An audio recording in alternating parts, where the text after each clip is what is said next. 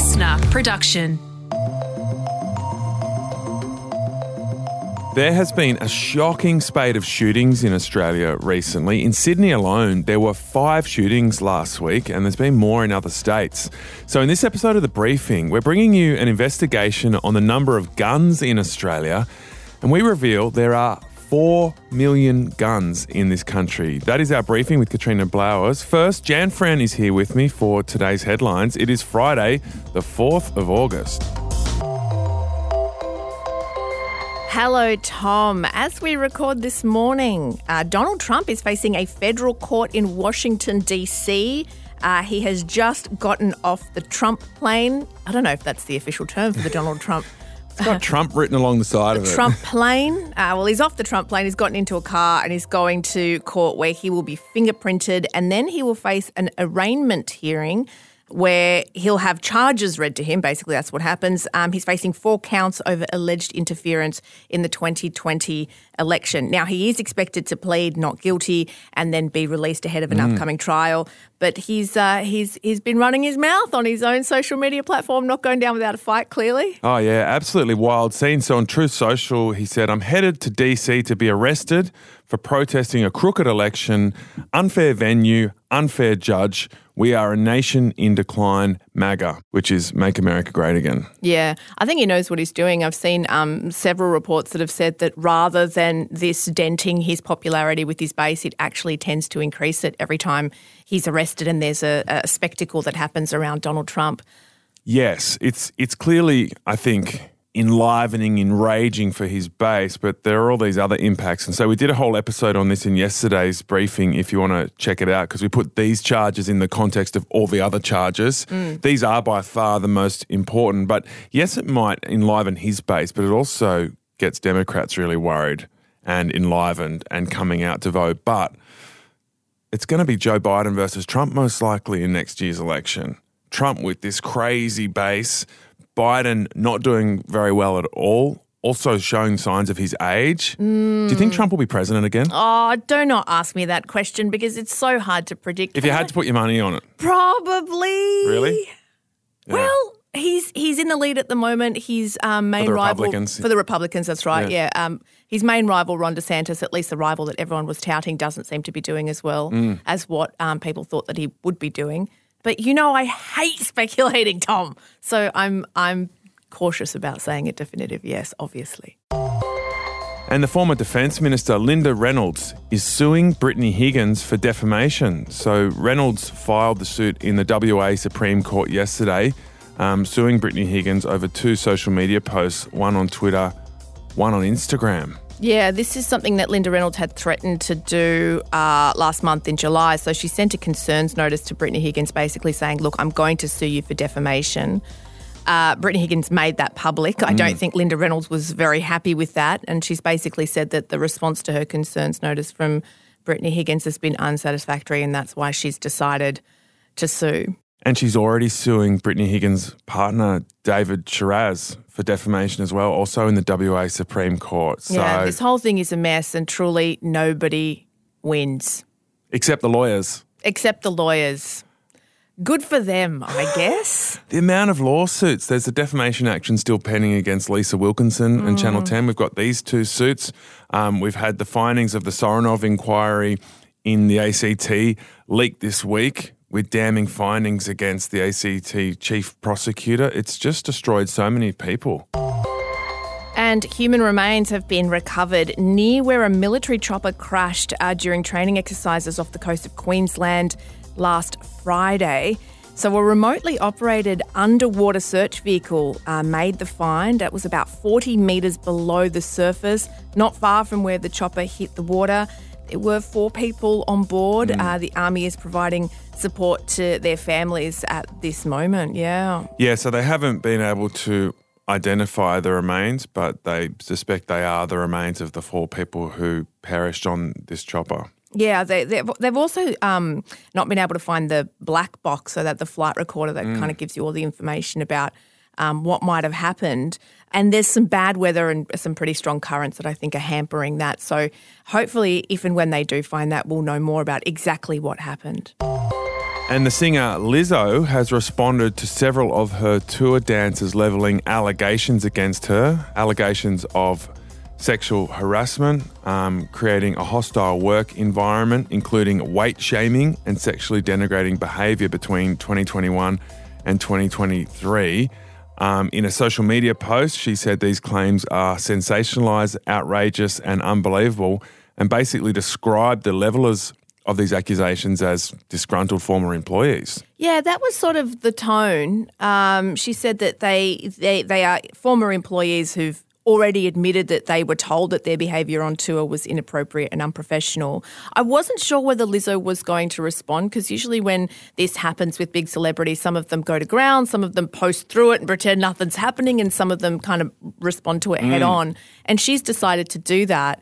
And I remember when this story first happened because this is, you know, we're all just like have tiny lizard brains that love Schadenfreude and Freud and of some kind. Mm. I was on her Instagram and just looking at all of the comments, and some of them were really nasty, you know, saying, you've been exposed, you know, you've been cancelled or whatever it is. Right. And so when she's come out with this statement um, that, that, that I've read saying, you know, uh, she says in it, I know what it feels like to be body shamed on a daily basis. I would absolutely never criticize or terminate an employee because of their weight.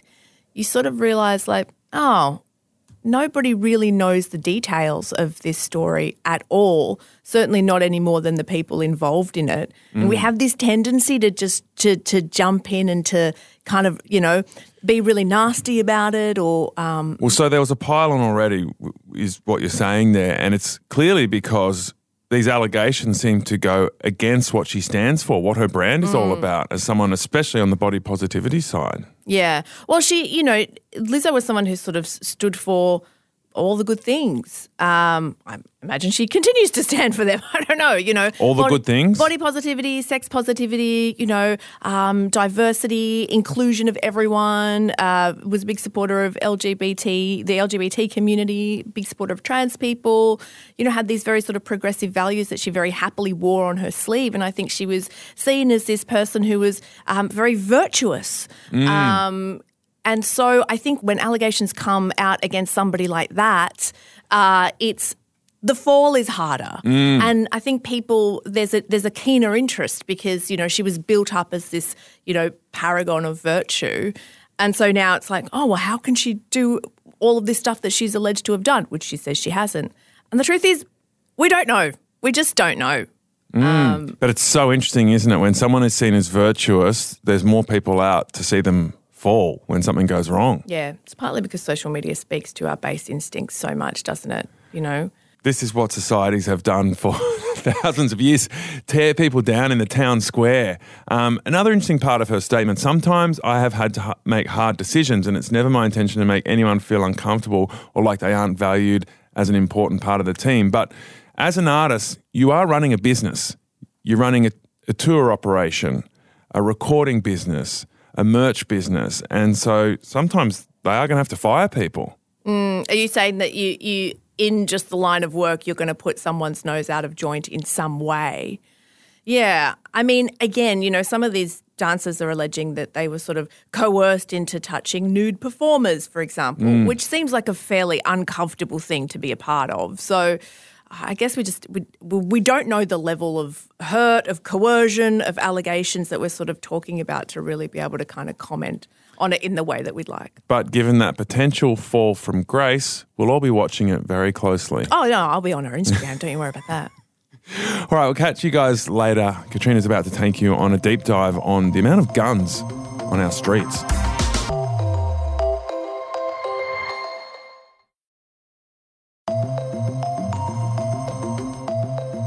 We've had a cluster of shootings across Australia recently. In Sydney, there were five shootings over five days last week, part of an escalation in violence in the wake of former drug lord Alen Moradian's execution at Bondi Junction.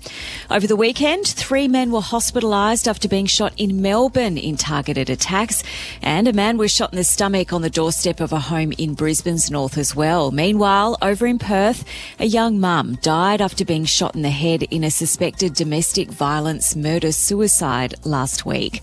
All of this got us thinking about guns in Australia how many there are and how hard are they to get hold of?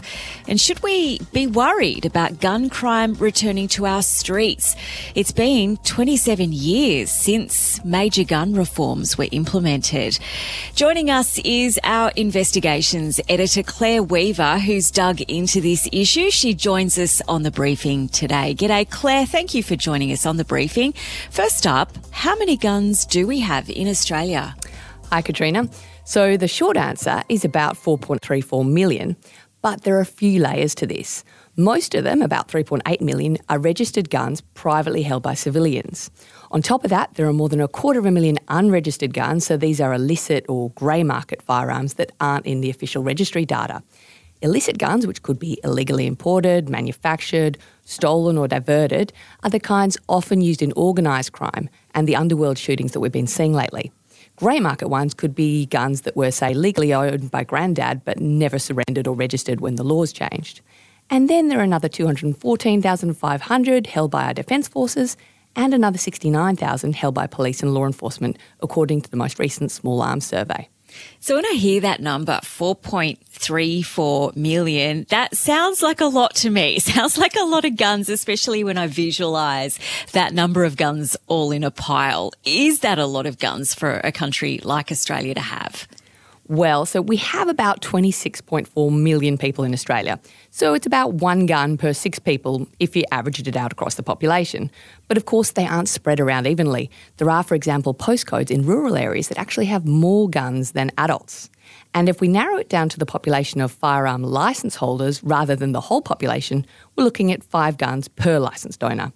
Compared to the past, we have fewer people with firearms these days, but those who do have them tend to own more weapons. And among them are some individuals who have hundreds of guns in one place.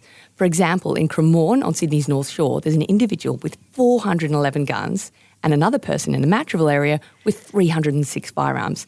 Interestingly, these people are not official dealers or collectors. They just really like guns. And if we zoom out to the rest of the world, our gun stash is unsurprisingly much smaller than somewhere like the US, where there are almost 400 million guns. So, in other words, their population of guns is bigger than their population of people. But then again, we have almost triple the total number of the Netherlands, which has a bigger population and overall a more like one gun per 43 people ratio. God, what always fascinates me about digging into statistics like this is that there'd be a whole bunch of people who'd be next door neighbours to those people living in Cremorne and, and Matraville in Sydney who'd, who may have absolutely no idea that those people have got hundreds of guns that, um, that are licensed to them. Um, so off the back of the latest spate of shootings in Sydney, police have said the violence is actually about drugs. So are guns really the problem here? That's a really good question. Yes and no. Drugs and simmering gang rivalry are clearly at the heart of it. But given guns are the weapon of choice, they're part of the problem too. And it's guns that put members of the public at risk from accidents or stray bullets, particularly when we have daylight shootings in public places, as seen in Sydney last week. It's a bit like that disingenuous catchphrase that guns don't kill people, people kill people which ignores the fact access to guns is a major risk factor in shootings. Having said that, I should make it clear that it's not registered guns that are the problem here. That's an excellent point. And, you know, whenever I think about gun control, I usually think that Australia is seen as being, you know, the gold standard when it comes to gun control. John Howard, our former PM, a huge part of his legacy was the gun buyback and amnesty, which happened after the 1996 Port Arthur massacre. Are we still leading the world when it comes to our gun control? Well, yeah. Look, in fact, many gun control advocates have urged countries with very high rates of gun violence, like the US, to learn from Australia's landmark National Firearms Agreement, which led to more than 650,000 weapons being destroyed and the establishment of official gun registries. A quick recap for our younger listeners Martin Bryant killed 35 people and wounded another 23 in a shooting spree in the Tasmanian tourist town of Port Arthur in 1996 in what remains Australia's worst massacre in modern history. That's what sparked landmark gun reforms, which also included tightening rules on licensing, the banning of automatic and most semi automatic rifles and shotguns, and safer storage requirements.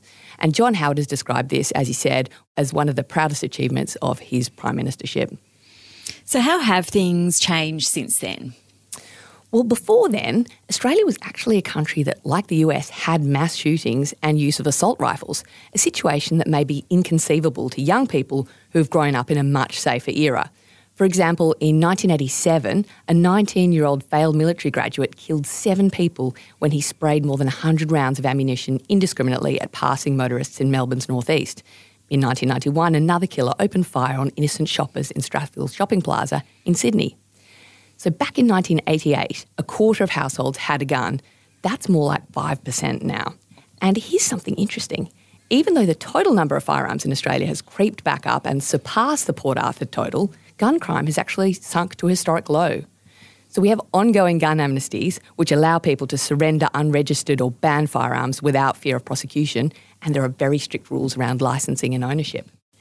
So that goes to the heart of, you know, people who argue against gun control in the United States, doesn't it? That it really is access to guns that are the determining factor here. Uh, I mean, at least when you look at those Australian statistics, you mentioned earlier and my mind keeps going to these people who have like 400 guns. Yeah. Why do we know why people want guns? Well, look, we're not like America in this space, so people aren't getting them as a constitutional right or for self defence. We're not just popping down to Walmart and buying a rifle to have in the wardrobe just in case. The top reasons for licences are hunting, target shooting or practice, animal management, and pest or vermin control. And then there are various niche reasons like starting pistols for races, film and TV production, RSL club displays, and historical reenactments. Then there are people who might want a gun, but police don't agree that they should have one. They might have crime connections, for example. These people can be issued with firearm prohibition orders, which make it an offence for them to have or use a gun in the interest of public safety. A glance at the data for FPOs shows there are higher numbers issued in areas where we have had shootings of late. All right. So these are the registered guns. Let's talk for a second about our stash in Australia of unregistered and illicit firearms and how do they get here? Well, so according to the Australian Criminal Intelligence Commission, there are at least 260,000 illicit guns in Australia, comprising 250,000 long arms and 10,000 handguns. That's their expert conservative estimate based on available data such as importations and seizure trends. But they acknowledge the actual figure could be as high as 600,000 if you applied the United Nations Office on Drugs and Crime illicit ratio estimate of 10 to 20% of registered guns. But really, given the nature of this shadowy trade, it's impossible to say exactly. As to where they come from, some are smuggled into Australia, siphoned off the legal market, or even made with 3D printers. All right, so let's get back now to guns in public hands. I think we all want to know where are they? Right. So rural and regional areas have the highest gun ownership, which isn't that surprising. Places like Australia's country music capital of Tamworth have 16,493 in just one postcode. So that makes sense because it's um, the use of firearms in farming, hunting, and pest control. Outer metropolitan areas are next, but even in suburbia and inner city postcodes, it's not uncommon to have a thousand or more. So if we compare the states, New South Wales, Victoria, and Queensland each have around a million registered guns, and the other states and territories have the remainder. I think listening to this, there's more guns in Australia than certainly I thought. And I know that you've analysed these statistics and, and looked at the correlation with actual crime for any of us listening right now who might be a bit more concerned to learn that there are more guns than they perhaps expected, should we be worried? Well, despite our strong record, there are still valid concerns about the gun situation in Australia. We rank 26th out of 206 countries in the world for the biggest total of privately owned guns. That's not counting unregistered weapons. And regulations aside, the availability of guns, registered or otherwise, is a risk. So, among relationships impacted by intimate partner violence, for example, the risk of a male perpetrator killing their partner is 10 times higher if they have access to a gun. Just look at the case of Peter Miles, who wiped out three generations of his family in a murder suicide using his own guns near Margaret River in WA in 2018. And Sydney man John Edwards, who obtained guns legally despite a history of domestic violence and killed his teenage children in another murder suicide in West Pennant Hills in 2018. More recently, conspiracy theorist Nathaniel Train and his brother and sister in law fatally shot two police officers and a neighbour in Wieambilla, Queensland, after buying ammunition despite his gun licence being suspended. And a couple of months ago, Yamba father Wayne Smith shot his 15 year old son Noah dead before turning his gun on himself just months after having his firearms licence reinstated. All of which shows we do need to maintain vigilance around licensing and gun ownership, particularly where crime, mental health, and domestic violence may be involved. That was our LiSTNR investigations editor, Clair Weaver. And if you want to know more about this and uh, get even deeper into those statistics, there's a great website that Clair has told me about called gunpolicy.org. There's certainly more information there if you are keen to learn more. Coming up tomorrow in your feed, will be the weekend briefing hosted by Jamila Rizvi. Jamila, who are you interviewing this week? I've got a special treat for you this weekend.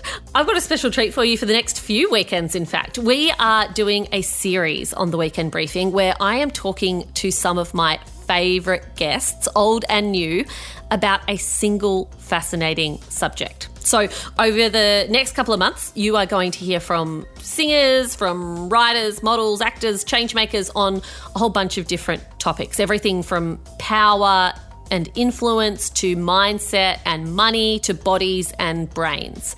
And we are kicking off with the incredible Em Rusciano, who is one of those people who is the ultimate slashy, right? Like she does everything. There's nothing she doesn't do on stage, on screen, on a microphone. Um, she has a finger in every piece of the performing pie. She's got podcasts, she's hosted breakfast radio, she's been in TV shows, she's written award winning books and audiobooks. And she was diagnosed with ADHD and then autism over the last few years. And so she joined me to speak about neurodiversity and these diagnoses that have totally changed her life. Mm, interesting. Em Rusciano on the weekend briefing. Thank you to our hardworking team, our producers Eleanor Harrison Dengate, Helen Smith, Dan Mullins, and editor Matt Kuzkari, plus our socials team. Have a great weekend. I'll catch you Monday.